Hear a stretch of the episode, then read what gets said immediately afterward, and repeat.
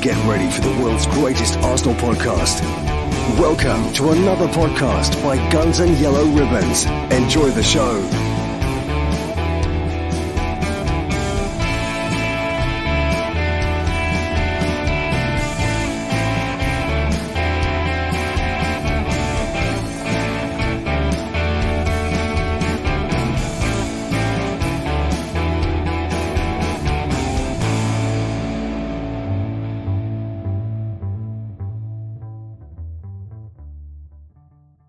Hello, good evening. Welcome to another episode of Guns and Yellow Ribbons. Uh, different background. I'm not quite in Europe yet. Some of us are, well, the other two are definitely in Europe. And uh, Trevor's en route. He will be here shortly. Uh, we're going to look back at a couple of victories that we've had this uh, this last week. And we're going to look ahead to our European tour and quite a big a big, big week in football for Arsenal Football Club. Back in European football, away to Lens, and then an opportunity to capitalise, hopefully, against Manchester City, uh, who are without a few players. Alex, um, you want this done in an hour? You know it never happens. It never does. But uh, I know Trev's not here yet, so maybe we'll get it done in an hour. We might be finished in 10 minutes by the time the front door rings. Yeah. Yeah. You never know. You never know. You never know. Um, and um, I sent I sent uh, my my boy out to uh, to recce the accommodation because I've got standards. Uh, Dan, is it is it up My to the boy. standards? He's uh, he's giving me cute nicknames nowadays, Alex. I'm getting a bit worried, but um, yes, it's um, it's very much up to your standard, Ferg. There's lots and lots of stairs, even more than PSV. Um, so I'm sure you'll be fine.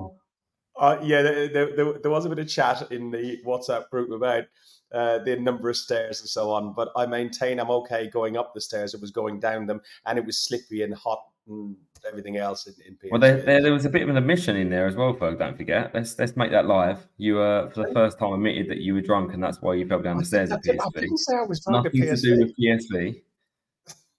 Ooh. Oh, listen, there's- boys. There's more stairs here than PSV. Trust me. There is. Uh, hello to everyone in the chat. The chat's going to be a little bit quieter today, guys. Uh, we'll be in and out of it as I bring up some things that I'm literally on my laptop, um, and it's um, it's all on one screen here. I don't have the multiple screens and the and the joys of it. Look, if you like what we do, follow us on social media, uh, on Twitter, X, whatever you want to. We're Guns and uh, Ribbons and Guns and Yellow Ribbons on everywhere else. Uh, like, follow, and subscribe. What we do. Um, we're up to 936 of you on um, YouTube now. We'd love a few more.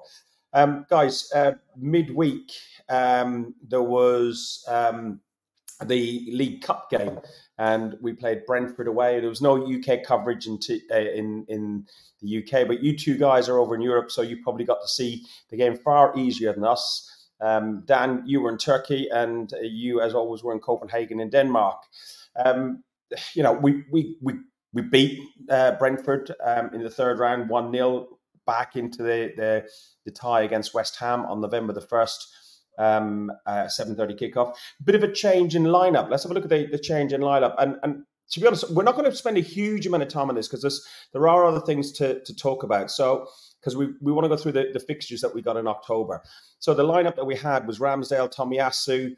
Um, let me just get rid of that off there. Ramsdale, Tomiyasu, White, Gabriel, Kiwior, Jorginho, Havertz, Smith Rowe gets a first start of the season, Nelson also, um, and a debut, number 71, great number, uh, Sagoe Jr. and Eddie Nketiah. Um, first of all, Dan, I know you were overseas. Um, did you get to see the game? Oh, absolutely. Don't don't be silly, Ferg. Don't be silly. Of course, I got to see the game. I uh, I was moaning at all of the wedding party for the whole week that I had to miss being there, but um, there was no way I was going to miss watching it live. I uh, I met them all directly after the game to go out clubbing, but uh, did did definitely catch the game.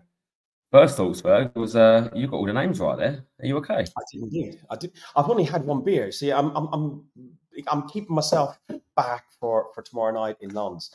Yeah, So, just yeah. got the lineup right, but um, yeah, got, got to see it. Well, I was going to say that was a, a name that sort of popped out um, unexpectedly when I was watching. He- He's not a player that I've heard too much about. I've seen him a little bit, I think, in like the under 21s, wherever it was. He had a few assists against against Man United, but I've not seen too much of him. Um, I actually thought he, he he fit in quite well up until the last half an hour of the game, really.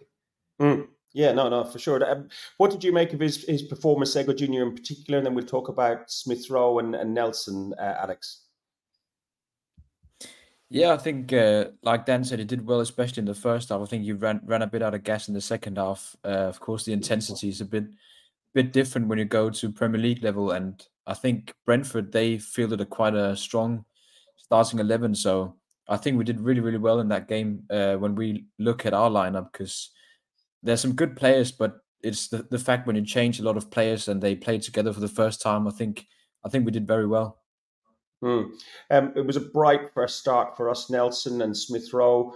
Um, um, uh, uh, both were very, very bright in the first half. Uh, Nelson, after eight minutes, scores the first goal as 1 0. And we dominated that first half, um, Alex. Um, and, you know, Brentford didn't really offer much of a challenge, but it was a very much a different game in the second half, didn't you think?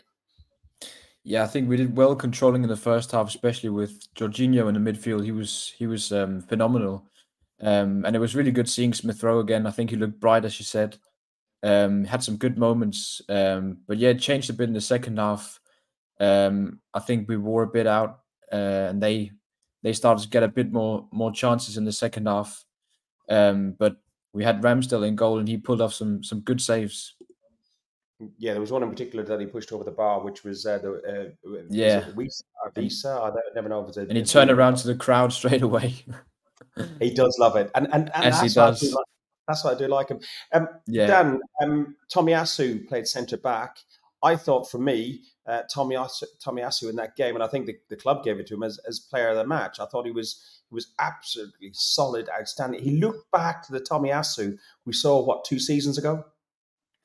Yeah, I, to, be, to, be, honest, I thought we were quite solid as a team. Um, we rode our luck, but it's another clean sheet away from home, and and it just shows that the, the way we set up away from home doesn't matter who plays. You know we had quite a few changes in in that game, and against a very very good Brentford side who don't lose many at home, and when they do lose, they don't lose by many goals. So it's always going to be a tough game. This to come out of a clean sheet is uh, is is great. To be honest, we're really pleased with a clean sheet again.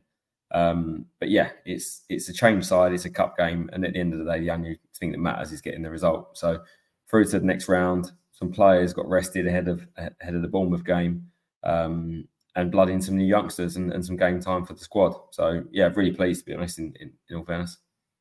And looking at the uh, the stats on that, we had fifty seven percent of the possession. Um, we had only 10 attempts on target as on goal against their 18, which shows the domination in the second half uh, by Brentford. But we had three each on, on target, and uh, you know we capitalised on the ones that we needed to do. And as as was said already, um, Aaron Ramsdale played out, out of his socks. Our reward for that is to play West Ham um, in the Carabao Cup fourth round, which for many will be a great opportunity for maybe to get an away ticket. I know there's a huge talk about away tickets at the moment, especially with away in Europe uh, tomorrow night and, and, in a couple of weeks in Seville and later in December. Uh, we, we go over to Eindhoven. Um, Dan, uh, 6,000 they reckon should be the allocation for. Um, for, for the West Ham game. I know it's a London game, but it's going to be midweek. It's going to be just like six weeks before Christmas surely it will drop down to season ticket holders and possibly even silvers and reds. I think it will drop quite low, but um, I'll tell you what, I would be disappointed if if those fans don't take up the opportunity after all the noise that's going on around the club. Um, I think everyone can agree that that ticket touting is what we want to get rid of. Um, but what we don't want to get rid of is is the loyal fans that have been going for years and years and years um, through thick and thin.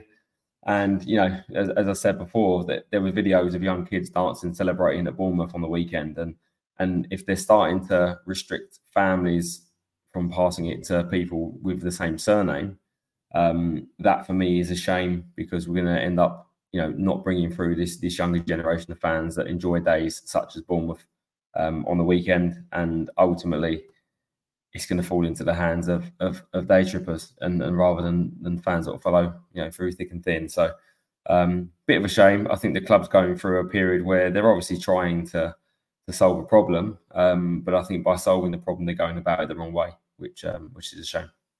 I, th- I think ultimately it is it, it, it, will achieve what they're trying to achieve. You know that listen, uh, we all benefit and we've got a network of friends and, you know, we, we've got good friends that help us out sometimes for tickets here and there. but, you know, when when given the opportunity to buy them, uh, we buy them um, directly from the club and face value. And that's what we would encourage all at all stages that there's no like touting and overpriced and stuff like that.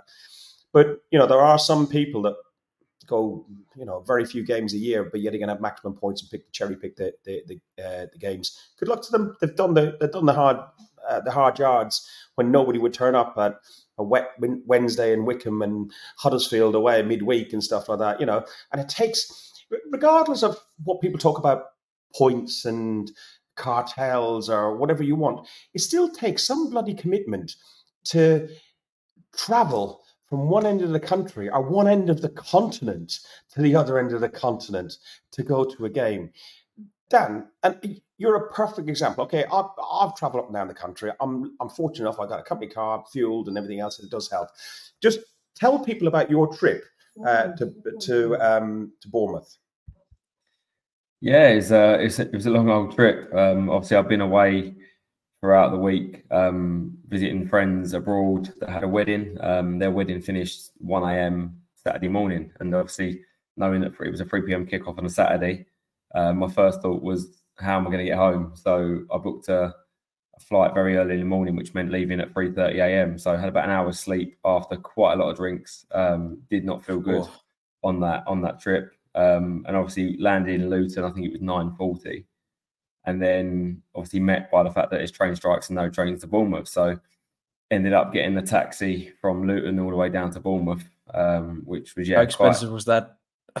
It was 185 quid to get there. Um, in terms of oh, area. Hello.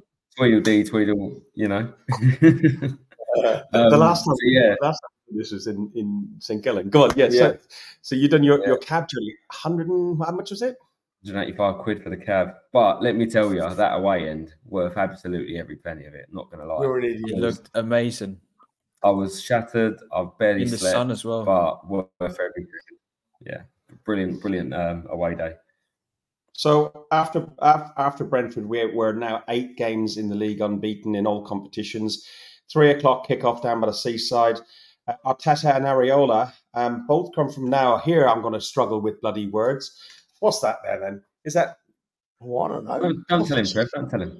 It, it, from the Basque region of, of Spain, they, they were like five, five, ten miles away from each other. Um, you know, the, Arteta said there was something in the in in the food that made such good players that came out of that region. There's many other players as well, Alex. Um, uh, what's what's your thoughts on on the quality of players coming out of the Basque region? Well, um, Athletic Bilbao and uh, they're known to only play players from the Basque country, and they're doing quite well. So obviously they've got some talent in, the region, um, and they've got many good players coming out there um, from from there. So uh, the one I'm I'm thinking of is Javi Martinez, who went to Bayern Munich. I remember he was a good talent. Um, but yeah, they've they've they've got a special thing for football there, and um, they're very loyal there to their team, and all the players are very loyal as well. They usually stay there for a long time. Uh, most people stay there throughout the, their entire career at, at Athletic Bilbao. So um, they've got a special thing with football there. Mm. Look, Bournemouth ahead of the Bournemouth game. Uh, let me get rid of that banner off there. It helps for certain things. So, uh, 14 games head to head. Arsenal have won 10, and Bournemouth had only won one. 11. 11. Oh, you're even looking the same screen. I'm dyslexic, you know. I don't, did, did I explain that to you before? Why did I come here? and oh, here we go.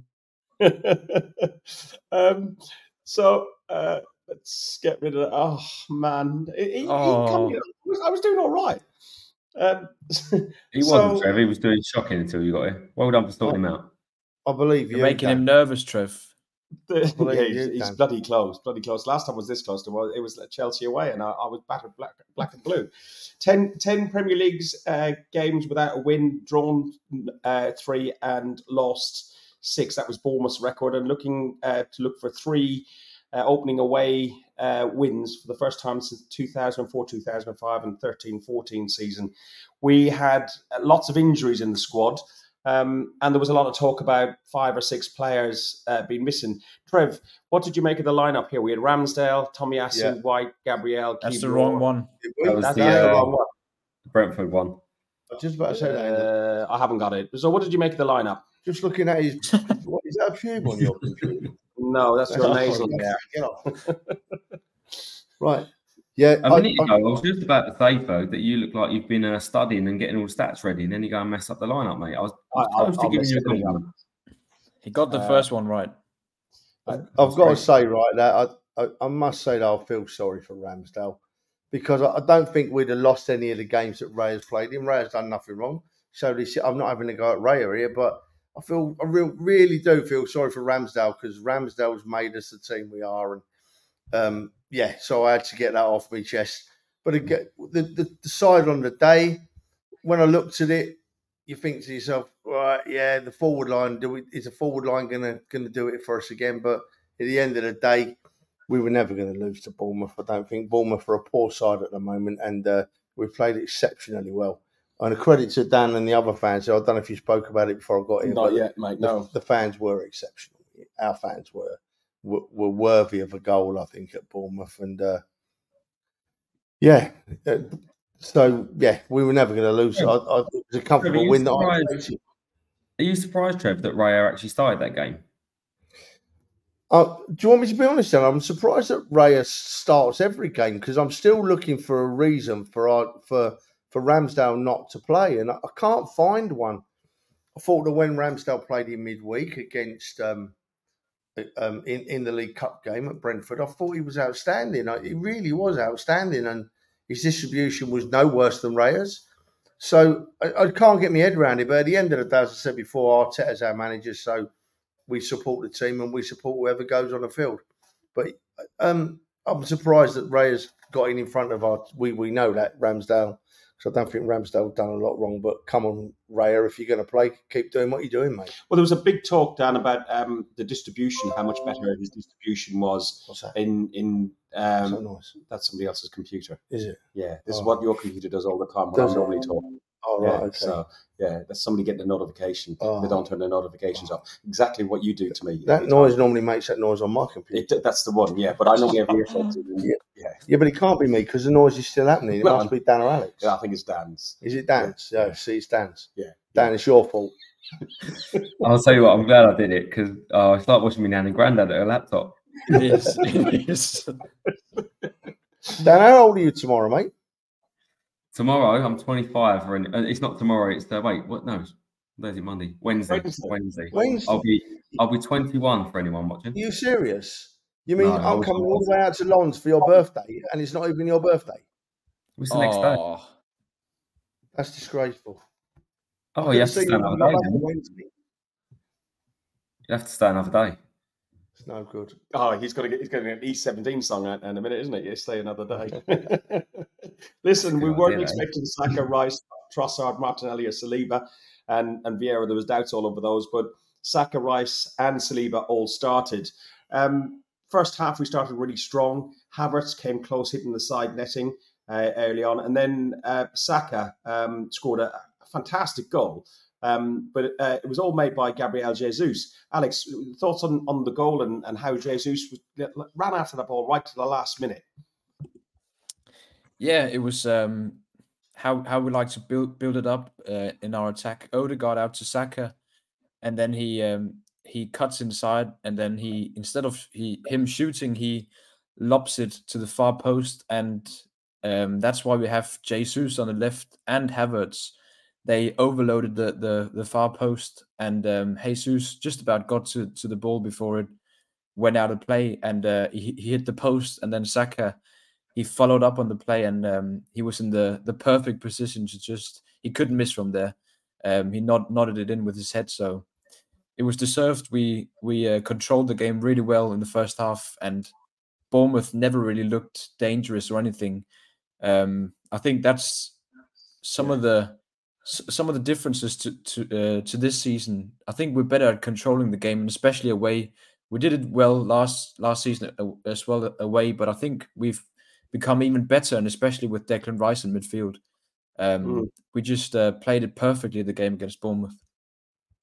Um, Dan, the, the the half ticked along really nicely. The most the biggest highlight for that is um, uh, past uh, Saka's goal for me until the next goal that goes in at, at 41 minutes um, was the fans. The fans just um, made so much noise. I know Trev alluded to earlier on, but they were singing and singing, and singing. Whether it was the the Odegaard song, um, Yeah. later we'll talk about the Havoc song, Yeah. but Mikel Arteta, it, it was absolutely brilliant. It's only a small ground. I think it's about 11,000, 12,000 at yeah, the stadium. that, yeah. Seventeen hundred Arsenal fans, and they sung from from uh, dawn till dusk. Uh, Odegaard uh, gets um, well. Um, Eddie gets taken down for a penalty. Never a penalty. Did you actually? Okay, I'll take What? that. You don't think it was a penalty? Never a penalty. That was a stonewall penalty. In, in in the olden days, it was never a penalty. In the modern game, it's a penalty, and it does my head in because Eddie stuck a leg out and bought the challenge, didn't he? You know what I mean?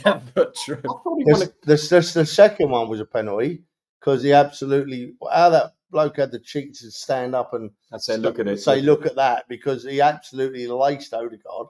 But the first one, it was, it was a striker's penalty. It was well bought by it. By I, I, I think there's an No, element I'd, of. I'd Stonewall.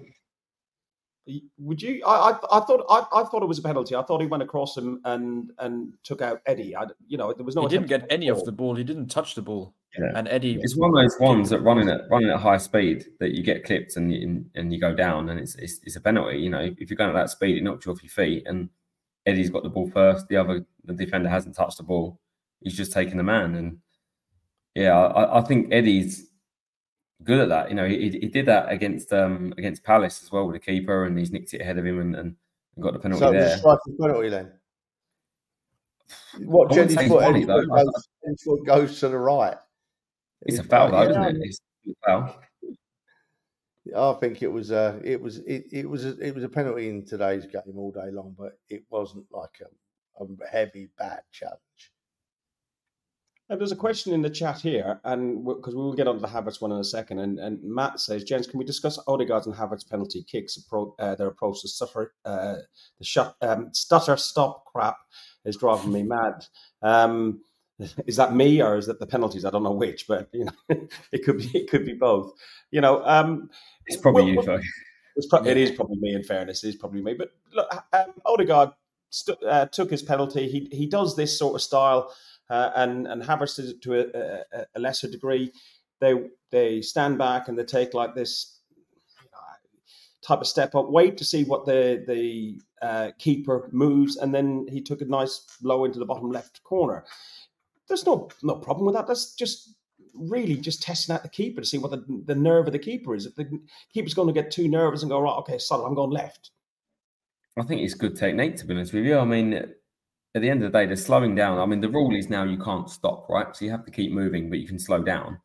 And the closer you get to the ball, if you're then within sort of a striking length of the ball, the keeper has to make a decision to dive. And if he doesn't dive until the, the penalty struck, he's never going to get there. So if you put it in the corner and he's not he's not dived yet, then it's going to be a goal all day long. So he either has to gamble um, or try and wait and hope that the penalty's not in the corner. So yeah, for me, I think it's just it's just good technique. Um, it's I'm not it's too really sure maybe difficult to the- do as well. yeah, It's- I'm not sure about the step that Jorginho does, maybe, but even then, that that puts the keeper off, and it's just. I tell you what, it it, it, it's one of them techniques. Whereas as long as they keep scoring them, it's fine. We love it, right? But as soon as one of them does that and misses, it's like, will you just put your foot through the ball? You know. So yeah, as long as they Yeah. keep scoring them, I don't care. But as soon as one misses one, we're gonna we're gonna be moaning, aren't we? You know what I mean? So yeah, but if they keep scoring, that's it. That'll do for me. My beard looks Yeah, nice. it's it's a difficult nice. te- technique to execute with Yeah. Yeah, he's- he's with eyes on the keeper instead of eyes on the ball. Sorry, Alex, So- you're going to get a serious conversation out of him today. I don't think so. He's he's he's just driven for two. and It's a half tough hours. one today, Uh, the especially been after horrendous. Trevor arrived. The weather's been horrendous driving down here. Heavy rain. Now all he's the now way. he's talking about the weather on Arsenal podcast. But you watch, Whatever watch the weather. yourself. You just watch yourself. Um, what was I going to say now? Oh, I can't fucking remember. now what I was gonna say. and he's swearing. Look, there was five added minutes in that half, and then we went into second uh, second half with no main cha- uh, uh, no changes. But Arsenal came out of the blocks uh, fast, and for Christie, the foul that you're talking about, uh, fouled Odegaard, clear penalty. Um, and what was really nice was the whole surrounding of that penalty. So I think Gabriel Jesus was lined up to take the penalty, and that would have been the one who took it. Um, there's one of the guys in our in one of our WhatsApp chat groups who claims that it was him shouting to Saka, "Let Havertz take it," and he's gonna he's gonna Kieran's gonna take the claim that it was him, and and we'll we'll give him that. But Odegaard spoke with Jesus, and Jesus agreed that uh, Havertz should take the penalty. And again, the crowd, uh, the away fans were behind him, and you could hear them go, "Go on, go on, go on," sort of thing.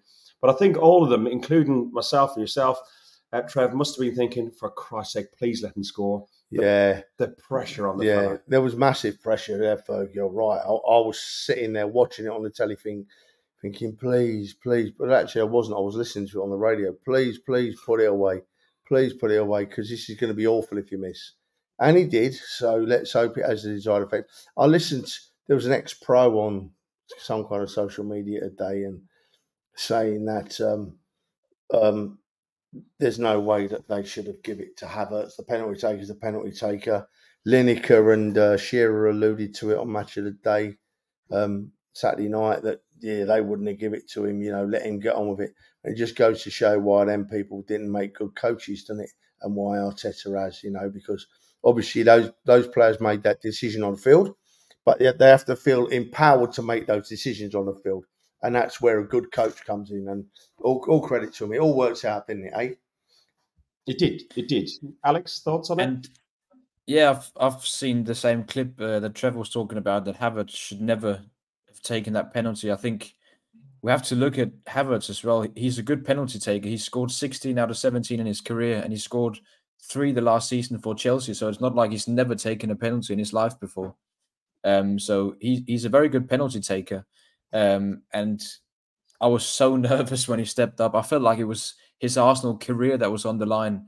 Um, of To course, it wasn't, but it just felt like if he's not going to score here, he's never going to succeed. But to be honest, it, it, it probably not necessarily his Arsenal career, but definitely among Yeah. the, the, the the social it media. would have been it would have been been- difficult to, to come back from from a penalty miss, but um, he scored, and that's such a huge confidence boost. I, I really thought I could see the relief sort of going out of him uh, when he ran towards the fans, and you could hear the fans cheering louder. And Declan Rice was encouraging the fans to cheer even even louder when he scored, and you could just see the the relief on his face. Um, and yeah, I think even after he scored in the game, he played sort of more freely. Um, and yeah, I just hope we get a, an even better version of of Havertz from now on. Yeah, I'm hoping. I'm hoping so. And I think playing him for the full 90 minutes was another good thing. Not taking him off too early. Uh, the uh, 68 minutes, we, uh, Eddie came off for Nelson, and uh, Zinni came off for Tomiyasu.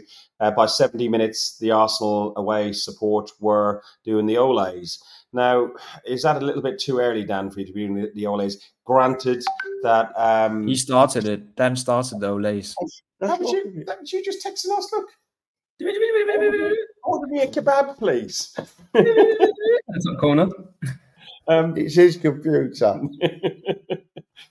uh, all, everything else on mute by you.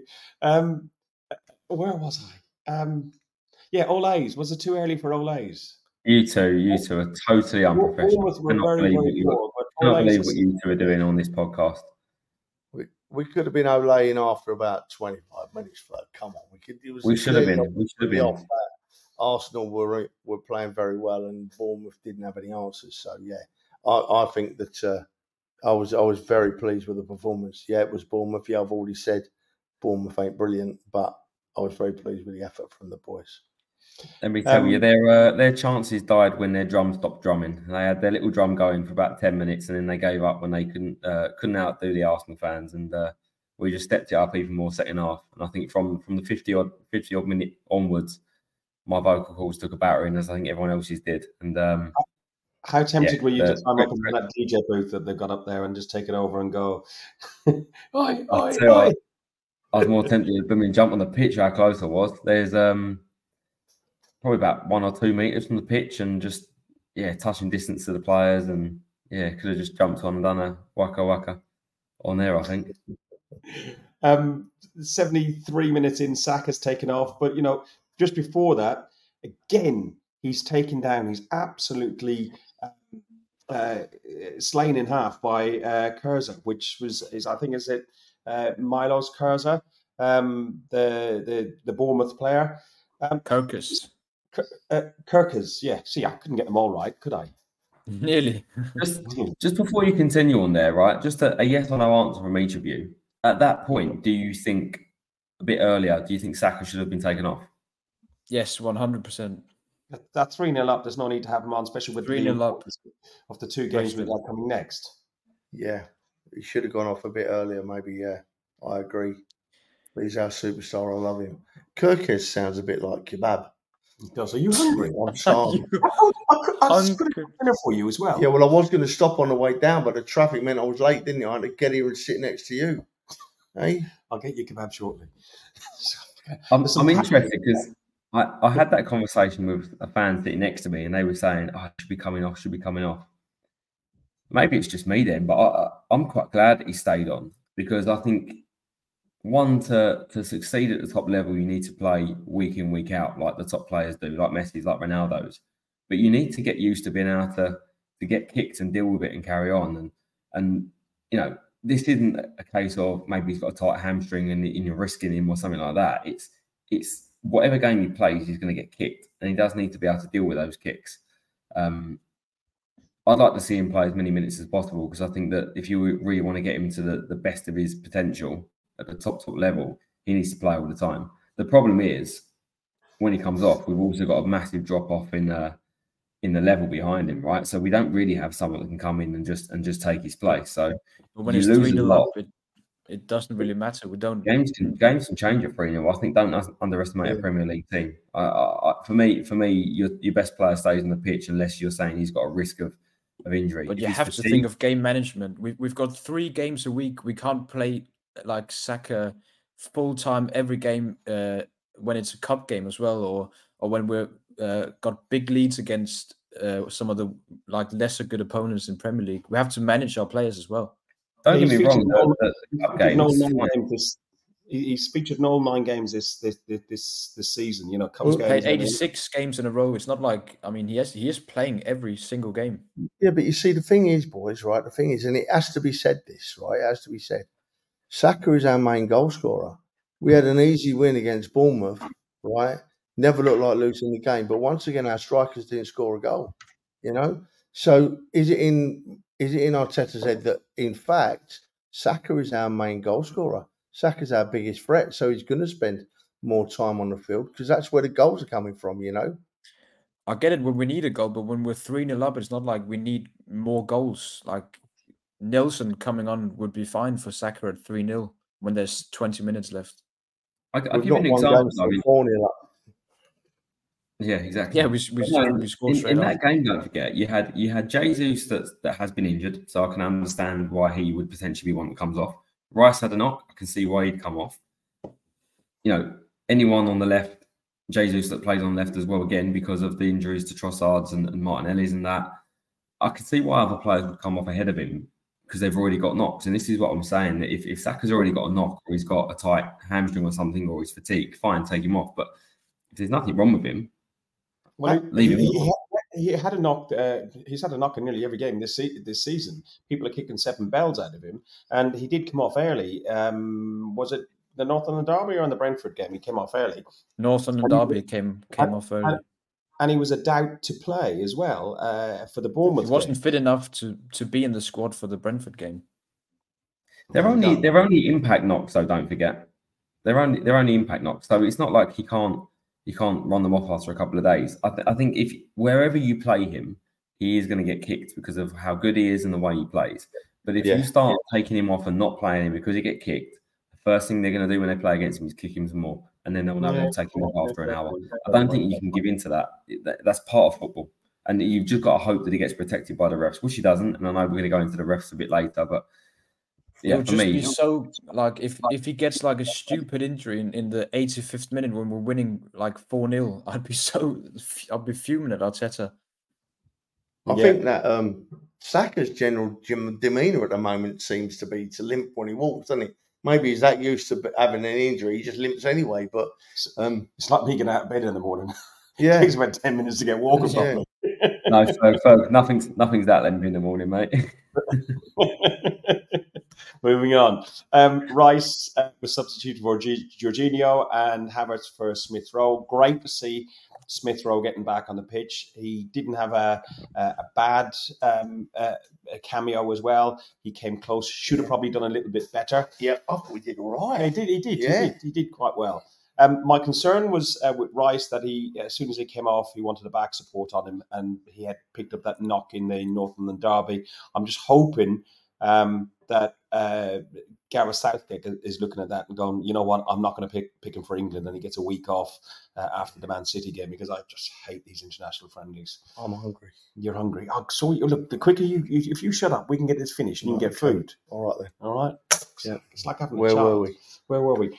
Man of the match in that game. Who would you say your man of the match was? I have no doubt who mine is. Go on then. Oh, it's Benny White again. The lad just every game he just cruises through every game, and the goal was the icing on the cake. I was over the moon for him, absolutely over the moon for Benny White scoring that goal. He's our he's our unnoticed stalwart of the modern team. I, I think the world of him, and I'll be I'll be over the moon if and when or when he signs a new contract. He just needs to play solid every week, not not average solid, good solid. You know, Hmm. so pleased for him. Alex, your your your player, the man of the match in that game. I hate that phrase. That new one. Uh, I'd go with Odegaard. He was involved in everything in that match, and he was involved in like with three of three of the goals as well. Um, so yeah, he was he was magical um, against Bournemouth, and for me, he, he gets the man of the match. Have you been dreaming all day? I have been dreaming all day of a certain number eight. He was he was really good, and Oi, oi, um, it helps when you hear that song as well. It Yeah. does. Uh, Dan, your your your man of the match for the Bournemouth game. I'm really struggling to pick one, and I think I could talk for hours on why every single player could could have it. Um, I, I think control wise, Declan Rice was fantastic in that game, as was maybe Gabriel, Hmm. and, and it shows that you know four four goals attacking with play was brilliant, but we controlled that game so much, and defensively was so solid. And I, I, do agree. For me, for me, I'm going to Odegaard too, simply because just his leadership on the pitch as well, the way he managed uh, Havertz's situation, the way he managed Jesus saying, "Look, you're not going to take, a, you're not going to take this penalty," uh, and the way even he took his own penalty and, and he just led from the front. He doesn't come across as one of these sort of very uh, vivacious sort of people, outgoing sort of people, but Not like me. No, nothing like you. Well, you're hungry. That's why you're just con- contrary at the minute. What kebab did you want, by the way? I, I don't care. D- Dale wants to know what kebab you want. I think Dale's going to do it by just eat and send it here. I think I might have a lamb shish. Yeah. Yeah, or I Go might have a the mix. Lou- Loughton barbecue. I might That's have a really good. of that, bit of everything with cheesy chips. right. Don't um, need that, mate. So I'm, I'm, I'm going Odegaard on that basis. But you know what really stood out for me, and this is a video from Harry Simew, friend of the show, um, was the reaction that uh, one, how the captain uh, made sure that Havertz went in front of the um, the travelling fans to get his appreciation, but just the, the appreciation.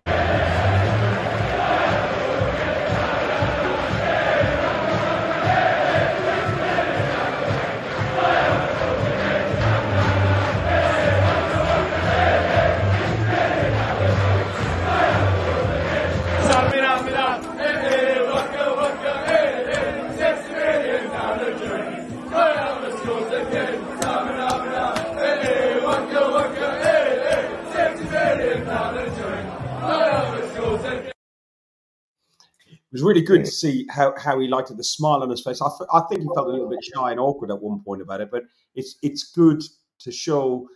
Um, I think Harry uh, said it uh, when he put that tweet up with that video that um, it just shows that Arsenal fans do actually support Kai Havertz. And come on, Trev, because I know you. No, I think that, that you're right, Ferg. For once, it's uh, um, the the look on Havertz's face showed a player that was that's been under stress and under pressure and and and has been worried about his game or whatever, and not very confident. And what Odegaard does, he did it to the young lad in the League Cup game, and then he did it to Havertz um, at the weekend in pushing them forward to take the applause of the crowd. Can't do them any harm whatsoever. Can't do them any harm whatsoever. But I can't get it out of my head. One of the two lads just mentioned Gabriel, right? And I don't know if you boys recall that towards the end of last season, Saliba was doing so no earlier before he got injured. Saliba was doing so well. Um, the, the word was that Gabriel either wasn't needed or wasn't up to scratch, and I used to sit there thinking, if they think Gabriel's not up to scratch, what player are they watching? What are they seeing? Because I think the bloke's absolutely superb, and I think that this season he does, like one of you boys just said, he does deserve a mention. He's he's absolutely dreamy this season, uh, Gabriel, and working with Saliba, it, it's just a dream come true at the back for us. And after what we've suffered in the recent past, it's a dream come true to watch them two go about their work. Such a shame that we've lost Timber, but it shows the quality we are that we've not lost a game and we've lost arguably our best defender. So I think we're in a good place defensively. Some of the stats on the game: Bournemouth had forty three percent, we had fifty seven. Uh, they had one shot on target against our six. Um, totally dominated the game. Alex, I, I, think you were going to come back on something on that we said then, and then also you, Dan. Yeah, I just wanted to go back on on Havertz and the fans, and sort of, um, do you think like this situation with Havertz and how us fans have supported him? Do you think it's a reflection of how far we've come as a fan base? Because when you sort of compare it to when Pepe came in with big price tag, and I felt like back then fans were much quicker to get on like his back compared to to Havertz. Yeah, do you think right. that's a valid point, or how do you see it? Yeah, no, I think you're you're exactly right, Alex. You've hit the nail on the head, mate. What I will say is though, when Pepe come into the side, he came into a side that wasn't performing, that wasn't putting in an effort, and and wasn't getting results, and the fans were of the frame of mind that we were going to struggle to get through every game. Um, and Pepe came into that side and, and he lifted everybody. He lifted me. He did. I thought we've signed this bloke 72 million. It was he's, exciting. He's got, he's got, a bit of quality here, you know. Um, and and then he, he, he didn't he didn't do his stuff, and the fans were quick to have a moan about him. But I think that wasn't just about Pepe. That was about the bigger picture. It was about the club as a whole. Alex, we just weren't doing yeah. it. We did. He was probably just like a symbol of yeah. I mean, I, I, always hark back to it, but but it is so relevant a lot of the times. The the, the, the Europa League Cup final in Baku was just embarrassing how they just turned off in the second half, and that was the side that Pepe came into. You know, about that time, and and and the lad didn't do it, and and he, he came into the wrong side. If a player comes in now like Havertz, the fans are on a high because the players are playing really well, so the fans are lifted. People like Dan are going there and, and singing their songs and lifted the fans again. Havertz is going to get a lot longer than Pepe did, and he's going to get a lot more support than Pepe did. That's just part of the bigger picture. But I hope Havertz comes through. I really do. I, I, th- I think if um, if Havertz had missed that penalty and Havertz carried on past the next international break into November, still not performing, I think you would start to see some of the Pepe type noises. I think it was just he's you know he's he's broke his duck. Hopefully now they got his head round things and we start seeing the better side of him. Dan, did you want to follow up on that and then we'll do the the, the Lens game? Yeah, I mean to be honest, I, th- I think Trev's right. I think this is more down to just how we're playing and how we are as a team. If we was in bad times still, I think they would be on his back just the same as any other player. And yep. I think also, even in good times, if he'd have missed that penalty, you'd have seen all these Twitter bots go absolutely mad again. And and I think it's just so important to differentiate the difference between these Twitter bots and, and the fans, that uh, match going fans, because the match going fans are frustrated with with certain things at times, but in when they're in the stands, the majority of the time they're singing and getting behind the boys, and um, that's the difference between fans in, in real life and, and fans on Twitter. So I hope I hope it lifts him. Um, yeah. Not just the goal. I don't think the goal is really that important. I think it's more the fact that he's heard the support of the of the fans and he knows that the real fans are behind him. Um, exactly. Um, with, with, any player. So he nailed it, Dan. Absolutely nailed it, mate. Couldn't agree more. Uh, hang on a minute. Are you ordering yourself a kebab as well? I've already eaten. Well, you've ordered another kebab there, haven't you? No, I've just put some. Them and their kebab, Dan. I'm getting hungry as well yeah. now no, Dan's exactly right. And um, Havertz will get all the support. I, I, fancy him to play well tomorrow in France. I really do. He'll, I'm sure he'll play. And I'm sure the fans will lift him. If we can make ourselves heard, because it is hard to make yourselves heard overseas, the, the, the home fans don't stop from start to finish, and they're loud, and you have to sneak in a, in a little lull and get a, get get a bit of noise in, you know. But I'm sure Havertz will play well, I'm, and I'm hoping. Sorry, I'm starting to move on to the, tomorrow's game. Yeah, yeah, yeah. Well, that's what Are we got. sure? Yeah, yeah, All look, right. look, we're here. I never read that crap. Um, yeah, I'm not into it. um, yeah, so tomorrow night, I'm hoping that Arteta does what he did last, week, goes in really strong, get, gets us to three points. By the time you know, by the time we play four games in this group, I want to be safe. I want to be safe, you know, on the way. So, um, yeah, let's hope he goes strong. Havertz scores a hat trick, and we can all come home happy. I'll sleep in the car on the way home. You're driving, by the way. I'm driving there and driving back. Yeah. Yeah, you'll sleep everywhere. yeah, That's- yeah. I order his food, everything else. A question in the chat: Are we in Lens yet? Um, Dan, you're already there, um, and you're doing the recce, uh, and uh, we'll we'll be getting out there tomorrow. So Indeed. uh, this Flags flying high around there. yeah, yeah, this- Tomorrow morning, tomorrow morning. That's what I said. we're getting that nine o'clock train, aren't we? Uh, no, we're leaving here at seven, so we'll get the ten twenty. Right. So yeah, um, yeah. So Lens, um, what are you expecting? What do you expecting uh, team wise? Hey, got money. Uh, what we expecting team wise? Do I do, just said. do Hang on, hang on. What have I just seen going on there? tran- money? Bloody Oh, hell. I've just, yeah, I know it's a rare thing. Freaky Third, bad. And it's only you've, ordered me a small one. Ferg, you've got a guest, and you've just taken money off a guest. Uh, I, I haven't. I, I don't mind. You- I'd order Trev. it anyway. So, Trev, Doesn't you, you give him stick after this. so Yeah. um, He ain't having none of my kebab. I don't want any kebab. Well, you ain't getting any, so don't worry about it. uh, so, uh, what's your thoughts on lineups? Do we go as strong as we can? Do we do what Trev said, uh, uh, Alex? And do do we go all out to try and maximize, like, get qualified in the first three games? Four. Yeah, I mean, like we we spoke about earlier, there's never any easy games in in Premier League and, and even more so in Champions League. So we need to put, to put that first place to bed early um, and and get as many points and wins as possible. Um, so yeah, we go we go strong tomorrow. That doesn't mean we, we don't rotate any players because we've got strong players on the bench as well. And if um, if certain players are are coming back from injury and ready, um, which it seems like uh, from the training pictures today, there was only Martinelli and um, Timber missing. So it seems like everyone's getting back from the injury and, and fit and ready to play. Um, but I think we have to keep in mind that we have a very important game next weekend as well. So, um, but I think we should start strong and then manage the game from there. Um, but yeah, I'd go strong. Dan, more a question for housekeeping and stuff like that. Should you- should, should it's an eight o'clock kickoff and it's a school night and everything else? Should young Gooners uh, be staying up late to watch the game? First away Champions League game in seven years. I mean, there's there's only one answer to that. I, I don't know how to even to swing it. I mean, that's not even a question. I remember just- watching just it as a kid. Just checking because Dale Dale's had his um has his had his Facebook hijacked by his son Oliver, and we just want to make sure Oliver stays up, and we want to say hello as well, Oliver. You're right, mate. Hello, Oliver. Oliver. You you Um, absolutely have to stay up and watch it, Oliver. And if your dad tells you not to, you tell him Capo said it's all right. You can stay up and watch it. Exactly. uh, What you say to me, him, go to bed, you go oi oi oi.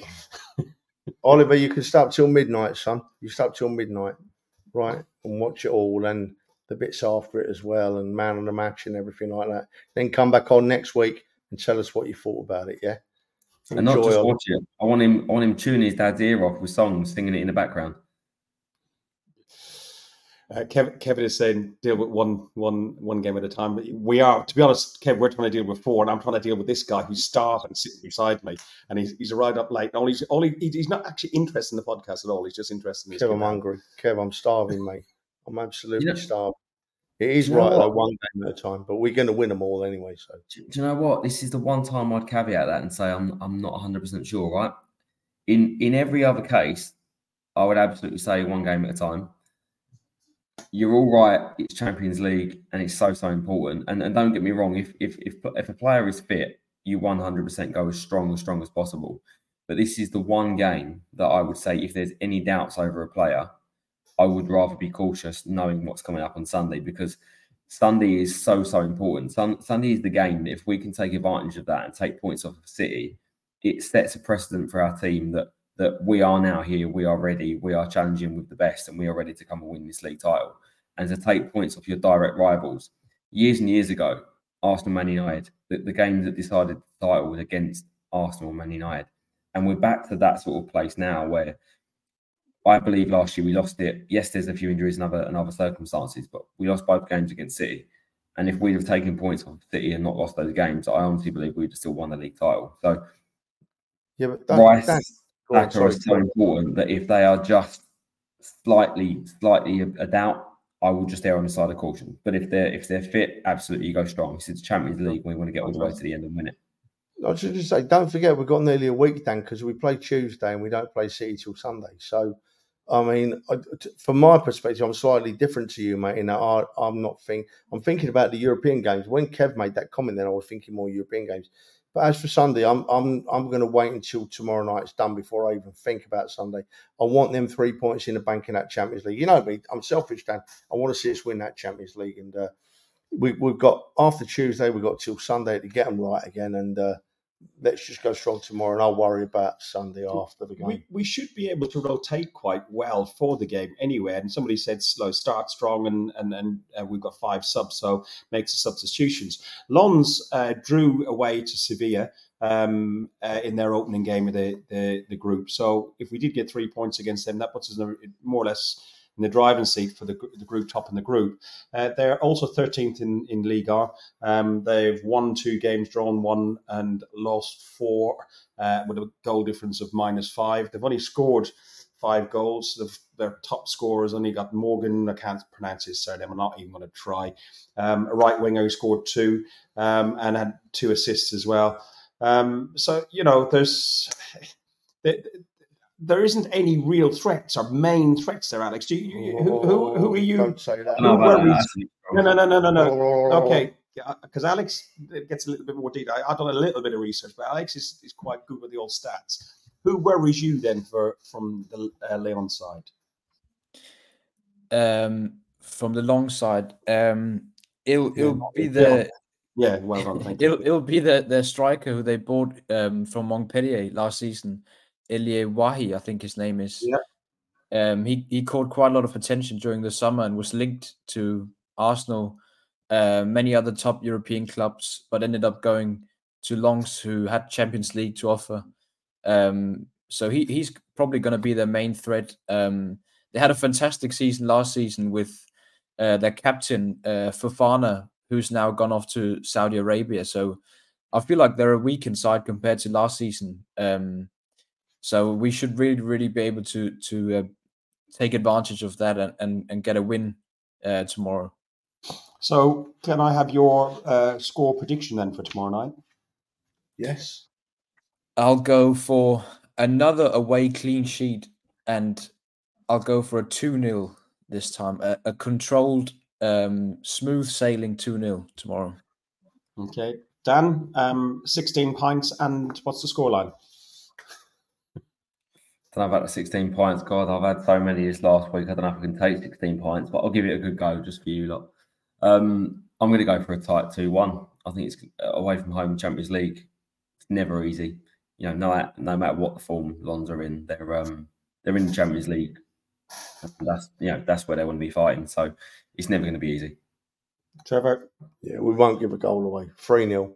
Three 0 I'm, I'm, I'm, I'm thinking Ramsdale might even play, but we've done that to death, so we'll leave that. But Yeah. um, 3 0 for me, yeah. I'd like Ramsdale to play. I think he deserves his spot in the Champions League and at least to get a go. And if they are going to rotate throughout the, the season in the league and the Champions League, then give him a shout. Let's let's see that. Um, I'm going for a clean sheet as well, and I'm going two 0 um, We t- touched on on Sunday, and we'll briefly go and talk about Sunday because. Um, Providing we get through uh, this game tomorrow night uh, without any major injuries, which is also an important thing, um, City are without Kevin De Bruyne, without Rodri, uh, and without uh, David Silva. I'm gutted. but Trev, They'll it- they'll definitely be without David Silva because he's retired from football. uh, who's who's who's the other who's the other one that is who, who's the there's three key players. I can't remember who the third one was. I, I so they- got rid of Gundogan, obviously left in the summer. Rodri's out suspended and De Bruyne's um, injured. But there's another player, that, another key player that the well, any player in the Man, Man City squad is is you know good enough to play first team for any team. mean, any If, if you look at compared to their team last year to their team this year, obviously De Bruyne is is is a top quality player. So having him out is is a big miss. Um, Gundogan played alongside him, and, and when the going got tough, he's the one that stepped up for them. So again, another another big miss. But Rodri is like the glue that holds their team together, and And I think you you know you, you you see that when they have a quality player that comes in like Phillips, like Foden that will come in and and Kovacic will probably come in and maybe Nunes or you know those sort of guys. Very very good players, but there's a reason they don't play week in week out, and it's it's not because they're not quality players, but they're not quite as good as those those guys. And, you know the guys that we just mentioned that one one pass, one little moment that can just decide a game, a little you know a quick pass, quick thinking. That's why they're the level above. And yeah, just for me, this is the, the biggest opportunity that, that that we've had in years. And the last couple of home games, we have been close. You know, we made mistakes last year. We were unlucky the year before. I just feel like now's our time to go and do it. Go go put a statement out there and say we're ready. We're going to win the title. It's it's got to happen. Yeah. It's, it's got to happen. It's overdue, Dan. You're right. And I, you know, I saw that City game, right? I saw saw the City game, and I thought to myself the same as you. They're all class players, but there's no one pulling the strings here. Something's missing, you know. Something was missing, and I thought Rod Rodri was missed, and I hope it's the same on Sunday. Um, but Dan's right.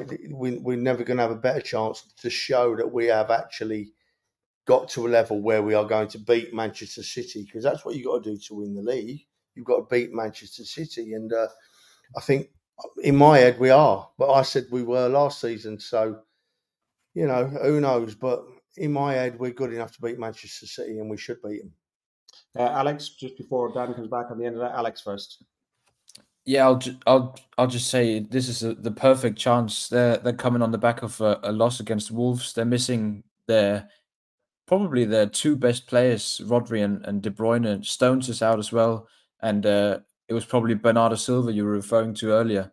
Um, they've got a tricky away game uh, Wednesday against Leipzig. Um, that we don't know how, how that will end, but um, yeah, I, feel, I just feel this, this is the perfect opportunity and, and to go and, get three points and make a statement uh, against Manchester City. Okay, are we doing score predictions, uh, Dan, on, on the City game, or are we holding our? Yeah, I mean, why not? I mean, probably linking to the point that I was going to say is that I'm I'm quite confident that we can we can win against against City. Oh my lord! But no, honestly, I, I really am this time. But what what I don't want there to be is if we do beat them, I don't want excuses from people saying, "Oh, but City have City have got all these players out missing." We went there last year, and how many players were missing from our team and, and, and key players? You know, we played We played played Rob twice Holding. We played them. Did we play them twice last year without Three. Partey as well? Oh, uh, without Partey. You could- Well, you could say what two and a half. I think he missed the home game because Jorginho played. He played half a game Yes. in the cup game. I can't remember. I don't think did he play in the second game. But obviously, we missed Saliba as well. We missed key key players in big games against City, and there were no excuses for Arsenal. There wasn't. Oh, we only lost because we had players out. It was, we lost because City is so good. City have got quality players who come in. I don't think they're as good as the others. But if we beat them, I don't want them making excuses because th- that they will have more than enough to come here and play us. So I'm going to go for three two on Sunday. Three two. Wow. Alex? Oh, I don't even want to think about it. I'm going to be so nervous as well. Uh, but Was that the doorbell? No. I'll go. I'll go for a like a crazy one 0 win late in the game. Okay. What are you going for? I think we're going to beat them 2 0. I don't think they're going to score. We're going to beat them 2 0. Hope so. I'll tell you for why, right? Because people, and they don't, people don't, in fairness, never underestimate how much we co- Saliba cost us last season getting injured. Mm. In my mind, it cost us the league title quite possibly, even likely. And Saliba back against Manchester City, that one player in our defence, alongside the rest of our defence, having that other one in there, Saliba, makes us a totally different proposition. And I honestly think we're going to beat City. We're going to beat them by two clear goals. And I'm going to go 2 0 for I'm going to go two one. I just can't see where we're struggling to keep clean sheets at home. But you know what? The the biggest, most important thing, and the biggest um, uh, challenge that we've got. Well, the point of VAR is to, to, to, stop those situations that I used to face when I made a decision on here, got into the dressing room, looked at my phone, and thought, "Oh my goodness, how have I missed that?" That shouldn't happen now. Uh, the VAR's there as that safety net, but what I don't want is situations where, you know, there's some situations that could split opinion 60 40, not only in the public, for you guys, for the players, the coaches, also for the officials. And one VAR in one week will recommend a review, and in the same week, a different one won't. And I think that would create a situation where people lose faith in what it's for. And then for the third time this season, bear in mind we're only seven games into yeah, the league. Yeah, yeah. The third time this season, not not even counting as well last season when they apologised to us. The PGMOL released another statement. Surely, surely there has to be a point where I don't know, government, somebody, the FA, UEFA, FIFA, get involved and say they either have to stop VAR or they've got to be sanctions against these people and these refs, and just not making them play a game, a Premier League game the next weekend doesn't count because we now know they'll go out to Saudi Arabia and, and officiate for absolute fortunes.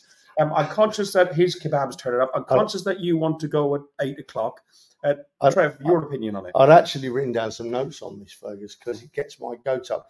I put a post on social media after the game, after it happened, and in the heat of the moment, I said, until it can be used properly, because it works when it's used properly, can, until it's used properly, it's got to go. And it started a massive debate. There was only one or two that got a bit abusive, but it started a massive debate because, and they're right. They were right what they're saying. If we get rid of it now, it just pushes the corruption back where it was before because don't have any doubt, right? The Mike Riley game, right, against Manchester United, no referee could be that bad. So there's something going on, and and we need to make a change to it. And but VAR and it's this particular game, right?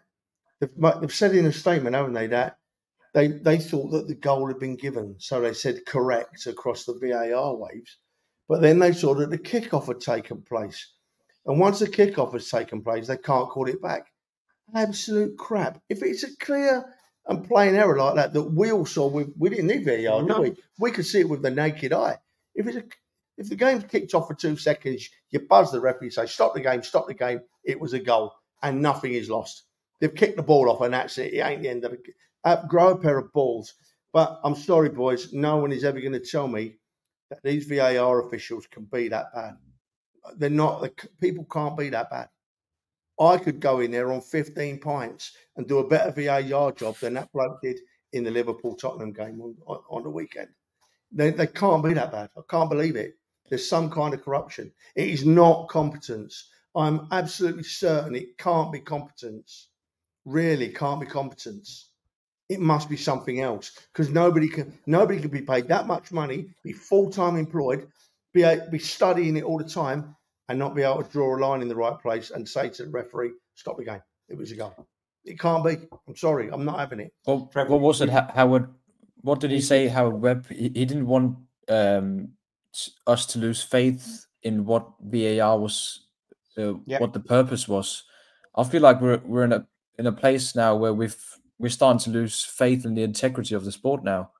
The integrity, are, yeah. yeah, yeah. And Yeah. We, we've always been very careful about how we said this. We've used the opportunity to compromise the game. We've used very other, other words rather than um, the direct words that Trevor was saying. You're saying like the, the, using the word of corruption, using the words of integrity in the game that you said, Alex. And and Dan, your opinion on on the debacle, and we will go to a close because you've got beer to drink and you. I mean, plenty. Ho- Honestly, I mean, the, how big the game is, the amount of money in it, I don't believe for one second that there isn't anything um, monetary involved in, in some ele- element of the game. But I think Alex is spot on in terms of the integrity of the game um, that, that's been compromised. And I, I won't be drawn too much on the VAR. I think you guys have, have mentioned it, but I'll draw back to one game um, Arsenal 2, Sheffield United 1 in the FA Cup when we said, let's replay the game because we had a goal that we shouldn't have had a goal. And um, if there's any integrity left in the game, you know, Spurs is your time to step up. You know what to do. Off replay. Yeah, that was yeah, goal. but hang on, what about the Brentford game? What about the Brentford game for us last season? Exactly. I, I agree. I agree. I mean, the, the, the same thing. The same thing. Um, maybe maybe the clubs have to step in here and say, we're going to do the right thing if, if VAR can't. I I, th- I think it's getting to a stage now, and that's this is what where my opening gambit about uh, after Howard, Howard Webb's little bit of a speech and up that apology. There's got to be some intervention at a higher level on the game, be it FIFA, for the police, whoever it be, because it's clearly not good enough. You see, the people that should be supporting us, Ferg, in, in fighting this, like the Mike Riley, after all, he was awful and he was made head of referees, whatever they call them. And then Sky put a self-admitted cheat, or there may be more to it than we know, right, about the Dean thing. The but mates the of all mates. all that we do know is, all that we do know is that Mike Dean admits cheating. And Sky put him on a pedestal every week and say, carry on. So they're not helping matters. They're not helping matters, not in the slightest. It needs to be solid at all levels coming back on this. And at the end of the day, if you've not got VAR and the referee makes a mistake, no matter how bad it is, you can always think in the back of your head, was it human error? Is he that bad that he's made an error? You know, mm. you can't do that with VAR. That couldn't have been an error at the weekend. And as someone rightly put in the comments, there's not one of them in VAR. There's two of them in there now. Mm. Yeah, that's even an assistant. Yeah. Made that mistake. I can't believe it. I can't believe it. By the way, I must retract some of the statements earlier and say they're not accusations, they're just my thoughts. But I can't believe that two VAR officials watched that on the telly and got it wrong and didn't have the balls, even if even if it happened the way they said it did, didn't have the balls to one second or two seconds after the kickoff to buzz that ref and say stop the game and give a. I think it did happen the way the way they said it because I mean coming out with an explanation like that makes them look even more stupid, and I'd love to hear the audio tapes uh, from that VAR review. Yeah, again, that, that's the, the whole the whole thing, Alex, is the the audio. Yeah. The audio should be should be more live. I don't care if I'm going to hear Mike Riley panting, running up and down. Mm. You know, you, you get it with all other sports. You know, rugby. They, they I don't want to hear it. I just want to hear it from that game, and I I, I want to hear what, what he said I, after I, the, the goal was disallowed. I, want to hear it all. Yeah. I want to hear it all, yeah. especially if I'm sitting at home. If you're paying the, the, the money that people pay for for for the product that they get, they get to see everything in the ground, it's a completely different debate, but I think there's no reason why it shouldn't do. Listen, um, we have got um, uh, a game away tomorrow night uh, in Lens. Um, just a word to anybody who is in Lens or traveling out to Lens will be held back for an hour after the game. Um, and uh, there is two trains leaving uh, State uh, railway station at 12:45 a.m. and 1 a.m. local time. Um, and there's also coaches uh, which you need to book. Go onto the Arsenal um, website, and there are coaches as well. You need to show your match t- ticket. You need to put your membership number in. So just be careful. Uh, you might want to go to the railway station, about 15, 20 minutes walk from the stadium, and you're going to be held back for at least an hour. There's so trains now, is there? They're, they on, they've, they've, they've just put on special trains. It's been happening uh, for a while. So listen, um, only one thing to do beforehand. Got to do a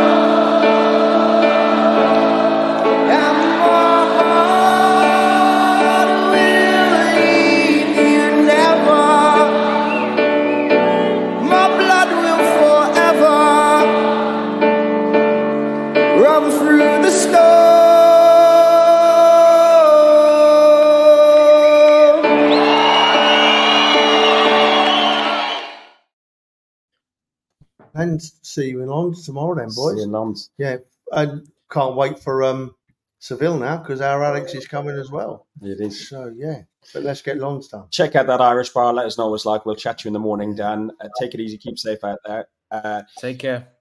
Yeah, I'll try all the beers for you and let you know which one's best. Oh, I'm sure you will. Good lad. Up the Arsenal. Fuck the Spurs. Thanks for listening to Guns and Yellow Ribbons, an Arsenal podcast by Arsenal fans for Arsenal fans. Follow us on Facebook at Guns and Yellow Ribbons or Twitter at Guns and Ribbons. And remember to rate and review us too. Up the Arsenal.